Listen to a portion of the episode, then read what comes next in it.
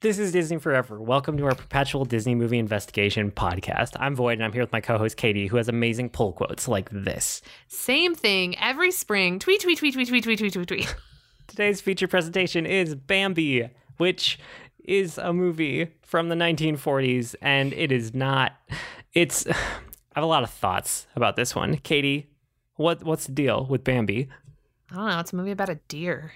Yes, this is true. Anything else? I mean, it's got stuff and it was pretty, but they named a boat after um, Bambi's wife or girlfriend or whatever you want to call her, um, Faline at Storybook Land. So I used to, when I worked at Storybook Land, canal boats of the world, I used to drive Faline.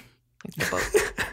I don't know. Okay, so you used to pilot his girlfriend in That- boat form. Sounds weird, but yes. I even like Googled to make sure that like I wasn't remembering wrong that there really was a boat and it was green and it had uh Bambi and Faline on the back of the boat, like painted on it, and then it had Flower and Thumper were along the sides.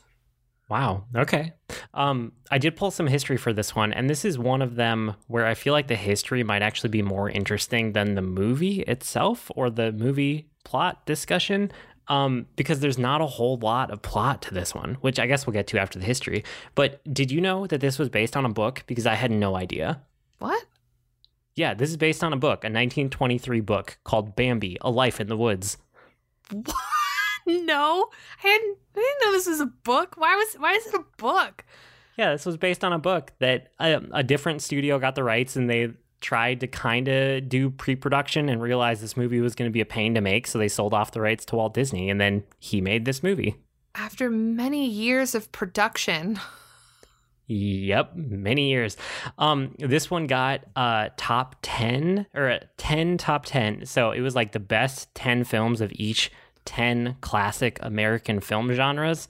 If you can get your head around that, that's a weird award. But Bambi got third place for animation, and this was an award that was given in 2008, encompassing like the whole history of film up to that point. So that's pretty impressive for a movie from the 1940s. I mean, the animation is really good. I mean, it should be before all the time they spent on it.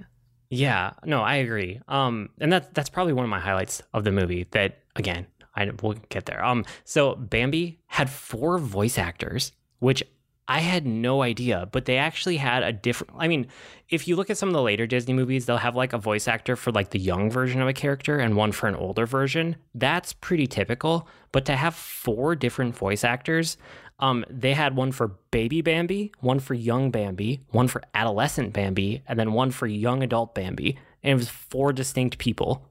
That that's nonsensical. That's ridiculous. Yeah, it's so much. That's overkill. That is overpaying and overhire. Well, I don't know how much they paid him, but it, that's overhiring for what you needed. Wait a minute. Um, he was only like an adolescent deer for like a minute. that's what I was thinking too. It's strange, isn't it? What? He they hired a whole actor to do a voice for the deer when he was barely an adolescent. De- I have I have questions. I do too. Um, so as far as production went, this one actually started in 1937, but then they realized how hard it was to animate the animals in it. So Bambi got put on the back burner. Um, it was originally supposed to be like feature film two or three for Disney as a company, and it ended up being five.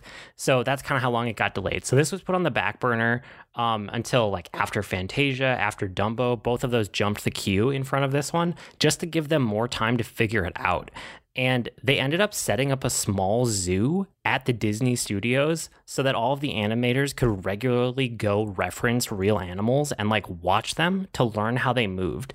And this is the one where we kind of talked about this during the Dumbo episode, where the senior animators were put on Bambi while the junior animators were put on Dumbo. And Dumbo was the budget feature that they were just told, just get this out the door. Um, we need money, get this movie done. And Bambi was the one they were putting all their time and money and like energy into with their senior talent. And so that definitely shows in the animation and everything. And so they they ran into a couple other issues with the animation where they had the forest was like too busy as a backdrop and as a setting. They had never like had a movie set in a forest in this particular way before. And so they had to figure out how to do the drawing and the animating in a way that there was more detail in the center of the frame and less detail at the edges so that it draws your eyes to where your eyes supposed to be to follow it. Otherwise it was just too visually noisy. I mean, it already was. There was so much always going on. There was like a lot of plants and stuff, and then there was like the weird beginning, right, where they look like they were just pulling like cards that were animated or like drawn on across the screen. Do you know what I'm talking yeah. about? Yeah, there are a couple scenes where that's very evident that it's just like a still frame and it just feels like it's panning across like a painting or something. Okay, yeah, because it felt like the first chunk of the beginning of the movie, which went on for far too long, um, Yep. was was just like paintings. Yeah, I it really did. You're right. Um so this this was kind of an interesting one where a lot of the animators learned a lot about their craft because nobody had really done it to this extent before. Um, and then after all that time, after all that effort, the critical reception actually wasn't that good for Bambi. Um, generally, I hear you laughing. Um, they it, was like a time where and i guess we're not that different right now right if you have a movie coming out from an established studio or genre or series or whatever you kind of go in with expectations. And because disney didn't have a huge track record yet they were really known for fantasy and fairy tales.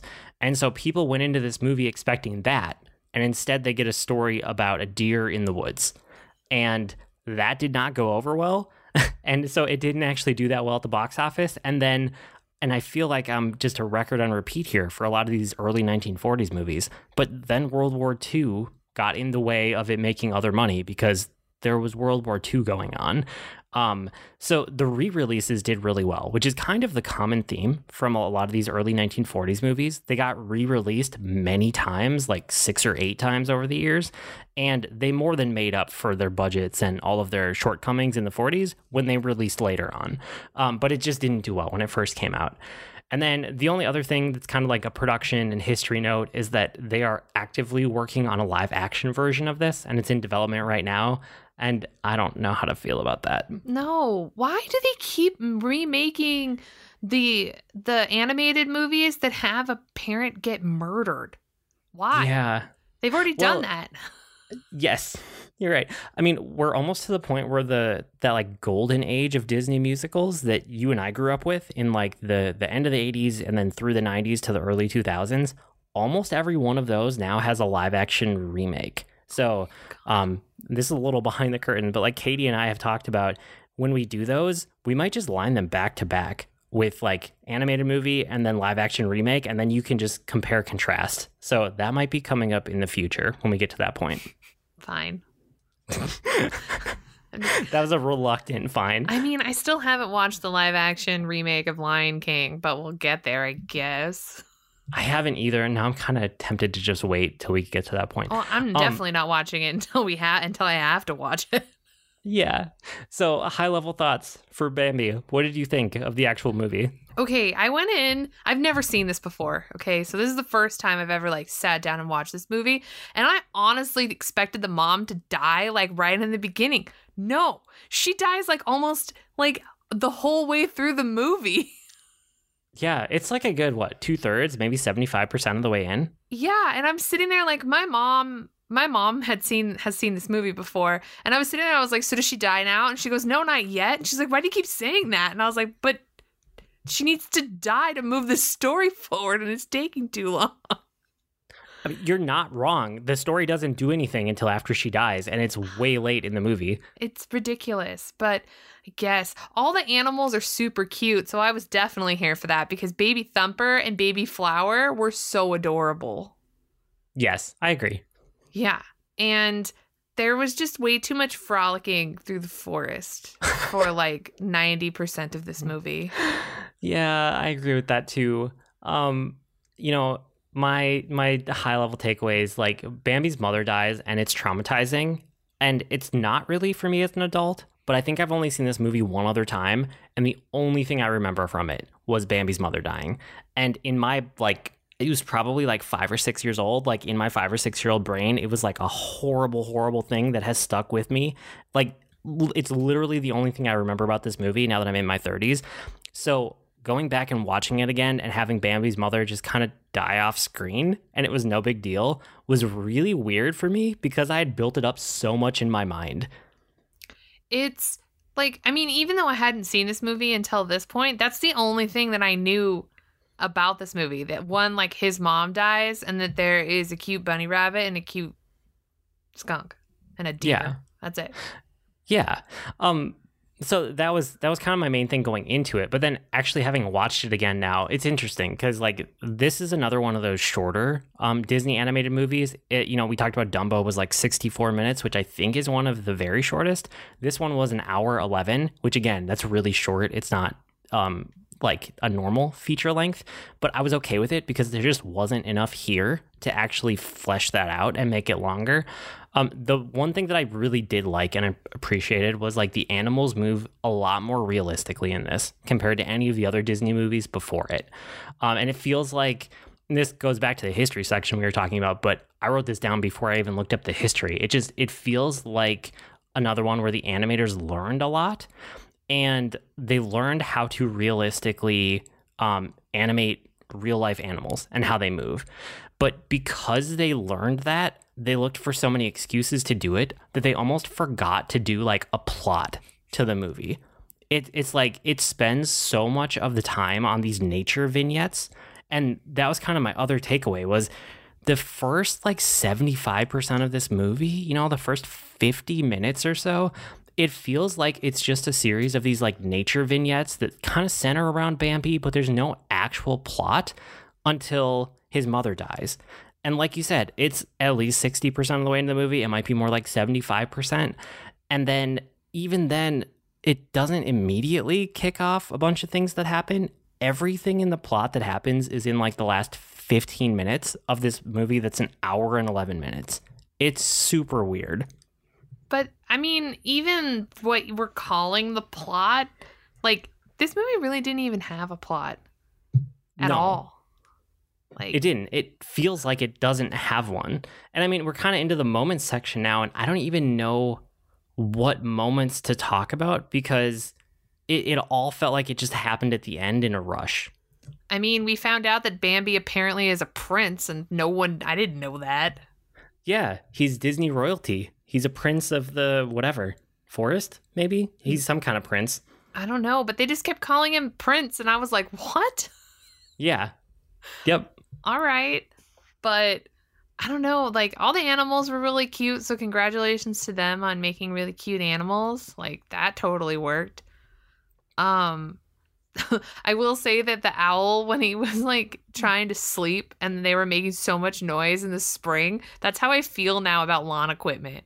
Like just constantly because I'm working from home all the time and it's just always so loud. I'm like, can it just not be loud for like once Yeah. in my life? Oh, uh, so okay, maybe I'll do this. Maybe let me just run through the entire plot of the movie because it all happens in the last 15 minutes and I can do it really quickly. Okay, do it. D- okay, this is what happens. A bunch of stuff that doesn't matter. Bambi's there and they're in the forest. There's your first 75 to 80% of this movie. Then Bambi's mother dies. Suddenly Bambi's grown up. I didn't even know Bambi was grown up in this movie. Suddenly Bambi's grown up. Um, and then all the voice actors change for the characters because they're older. And it's spring again, so they're all in their second year. All of the animals pair off with mates, and then Bambi flies into a rage to defend his love.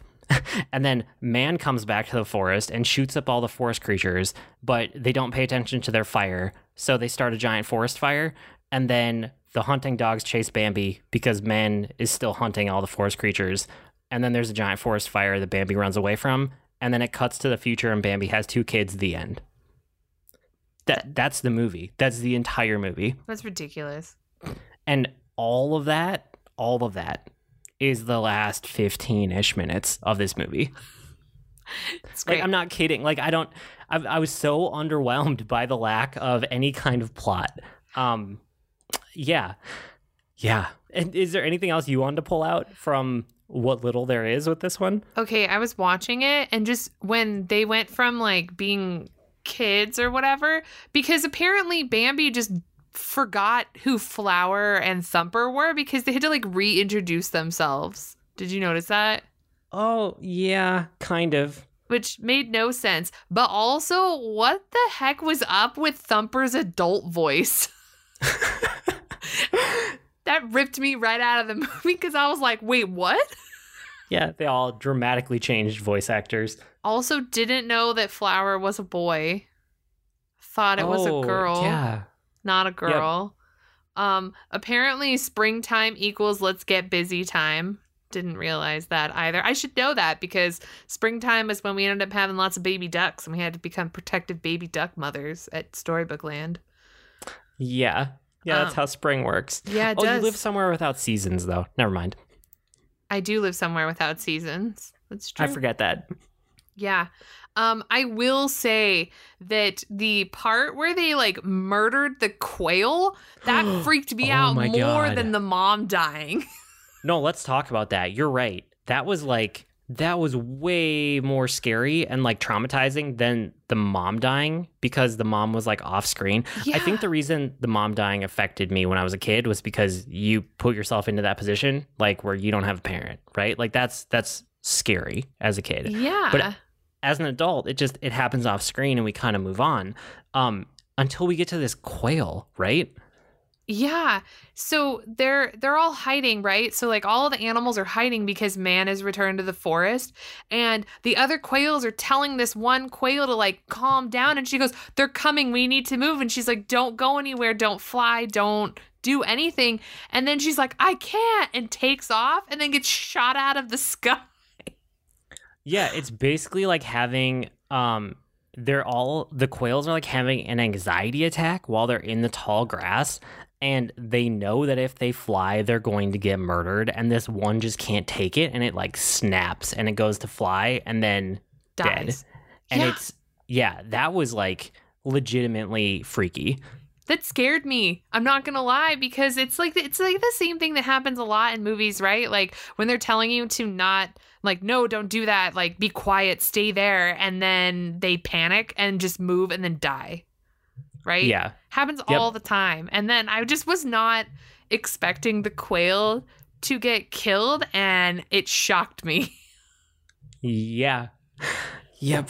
Okay. Uh this is this was a movie. We made it through it. Um let's talk about the bad. The bad of this one. The movie feels super long for what it's actually offering and the first 50 minutes, the first 75% of this movie are really really slow without anything happening. Um yeah, how about you, Katie? What did you not like here? Um, it felt like for a short movie, there was a lot of filler. like I don't know how else to describe it. Like I get it that we needed to watch Bambi learn how to walk, but like 15 minutes of that? Yeah, did we need to watch Bambi learn how to walk and then also watch Bambi learn how to walk in the snow and then also watch Bambi learn how to walk on ice because we sure did. We did indeed. They could have spent some of that time on the back end of like, you know, like not letting Bambi be an adolescent for 5 seconds and then moving on to him just being an adult all of a sudden. I'm like, what? Yeah. So we never want to end on a note bashing a movie, even when we feel this way about it. So the good, the good in this one, um, for me, the good was really it was that animation. This was a leap forward for the Disney animators for realistic animation of animal movement, and it shows. Like anything else you say about this movie, you know, plot, pacing, all the things that we have problems with, they still nailed that part so well. So I will give them that. Yeah. And the animals are adorable. That's the only good thing about this. Okay, that's fair. That's also fair. Um, Katie, would we watch it again? Would you watch it again? No, I'm okay, thank you. Yeah, I said no. I'm I'm all set. I'm good. I don't need this one again. Um, that was that was more than enough. So watch along if you guys want to watch along with us. What's next? We got Victory Through Air Power, which looks like it's the last actual official feature film from Disney in the 1940s. Um, they did a bunch of. I'll just do the history of it right here because we're gonna move on after that to after the 1940s.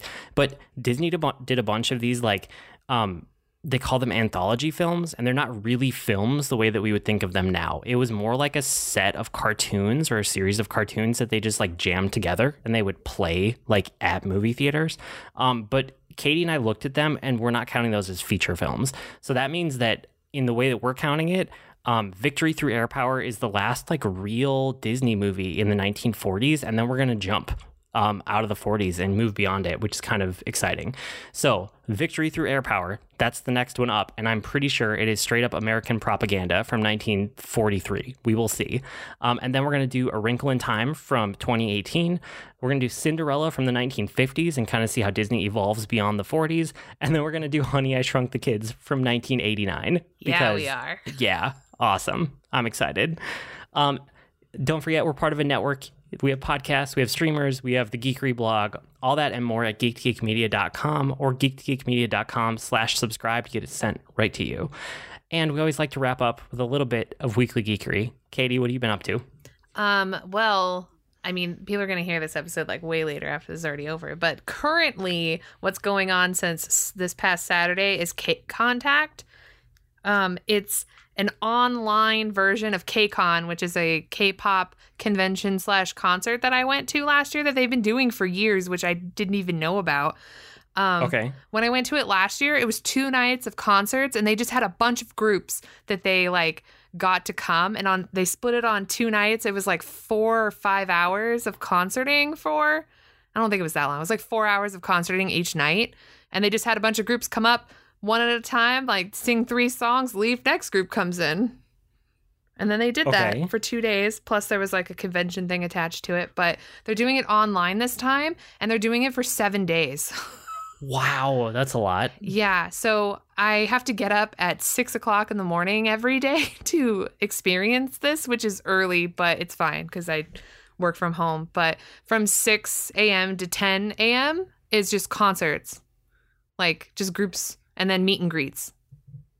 So I just Sweet. watch it online. That's awesome. That's cool. Yeah, like today was um Stray Kids performed, which was amazing and like their meet and greet was really great and the person who's doing like the meet and greets is another K-pop person that I really like. His name is Eric Nam. He's really funny. Um he's from Atlanta, so it's really funny. Okay. yeah, he's a solo singer. Like Chelsea and I did an episode all about his like career um on our other podcast. You can't stop me loving K-pop by the way. Yes. Um, so there's that. And then I watched this like Netflix movie called After, which I'd heard about and like it kept coming up on my like recommendations, but I never watched it. But it was kind of interesting. It was like a girl who goes to college and then breaks up with her old boyfriend and then meets this guy. But the movie is like all about her life. Like she focuses on what her life is after she breaks up with the guy she meets in college and i'm like this is not very like like your life shouldn't be focused on how your life is after you meet some guy. Like that's just not great. Yeah, that's not good framing. no it wasn't a horribly bad movie but apparently it's like a book too. Like i also wanted to know what happened afterwards because the movie just sort of ends and i'm like but wait do they like get back together? Do they not? Like what but it's it fits right in the realm of movies that I like to watch. So yeah. Um, and then the new Stray Kids album came out, which has been is amazing. Their music video is really good. I think you might actually like it because of the cinematography. Okay. Would I like the music? Um, I mean, it's in Korean. It's pretty good. Like the their title song for this album is called God's Menu, and it's it's very interesting because it sort of frames the whole album. Um, like Chelsea and I actually talked. We did a deep review on this album actually on like the episode of the K-pop podcast that was just released today. We t- we do like a whole in depth on that on the new album, but the way they shot this film, like the transitions between the scenes in the music video are ridiculous. Like they're so good. Like that's why I think you might like it. Like you should just watch it for that purpose. Okay. Yeah, send me the link. I will check it out. Yes. Um, but yeah, so Stray Kids, amazing. They're gonna do great things, and they better win all the music shows this week. I'm telling you. I've been voting. Cool. Oh, you've been voting. Okay, I hope whoever you voted for wins. I'm cheering for your team, whoever that may be. Stray Kids, Um, they have well, to okay. win. Then Stray Kids. We want Stray Kids to win here. Yes. Uh, that's our official endorsement. I I uh I've been checking out the Jedi Temple Challenge, which is basically Legends of the Hidden Temple, but with like a Jedi skin over it and done by Disney instead of Nickelodeon. And it's kind of amazing because it's just like it's Legends of the Hidden Temple. Like it's not very different. Um it is canon, which I think is amazing. So it actually counts as like the the Jedi Master and the droids and um using like the Jedi challenges on this specific planet that they have and stuff. All, they're considering all of that canon in like the new Disney canon for Star Wars. So I thought that part was really cool. But mostly I'm just watching this because I'm watching it with my kids and it's like a throwback to our childhood with like Legends of the Hidden Temple, but I get to experience that now as the parent while my kids freak out about how much they would love to be on this show. That is amazing. You sent me this, which I haven't watched yet, but I want to watch it because I was addicted to Legends of the Hidden Temple and I always wanted to So be on that I. show. So Yep. No, that's exactly it. Like, and watching this with my kids, I'm like, oh man, it's so formulaic. Like, I know exactly how it's going to go. There's no surprises, but watching them enjoy it is the best part because they're just like, they're so invested. They love it so much. They want to be on the show. And it's like, oh, I remember feeling like that when I was watching Legends of the Hidden Temple on Nickelodeon. So it's just like that generational handoff, which is awesome. That's amazing. I love that they have that. Yeah. Yeah, it's really cool. So that's probably it for this week. Uh, you guys can find us all over the internet. Our email address is disneyforeverpodcast at gmail.com or reach us on Twitter at disneyeverpod. Um, and you can talk to us uh, in real time by joining our Slack workspace or a Discord server. I blog at agreenmushroom.com and you can find me at grnmushroom. That's green mushroom without the E's on Twitter.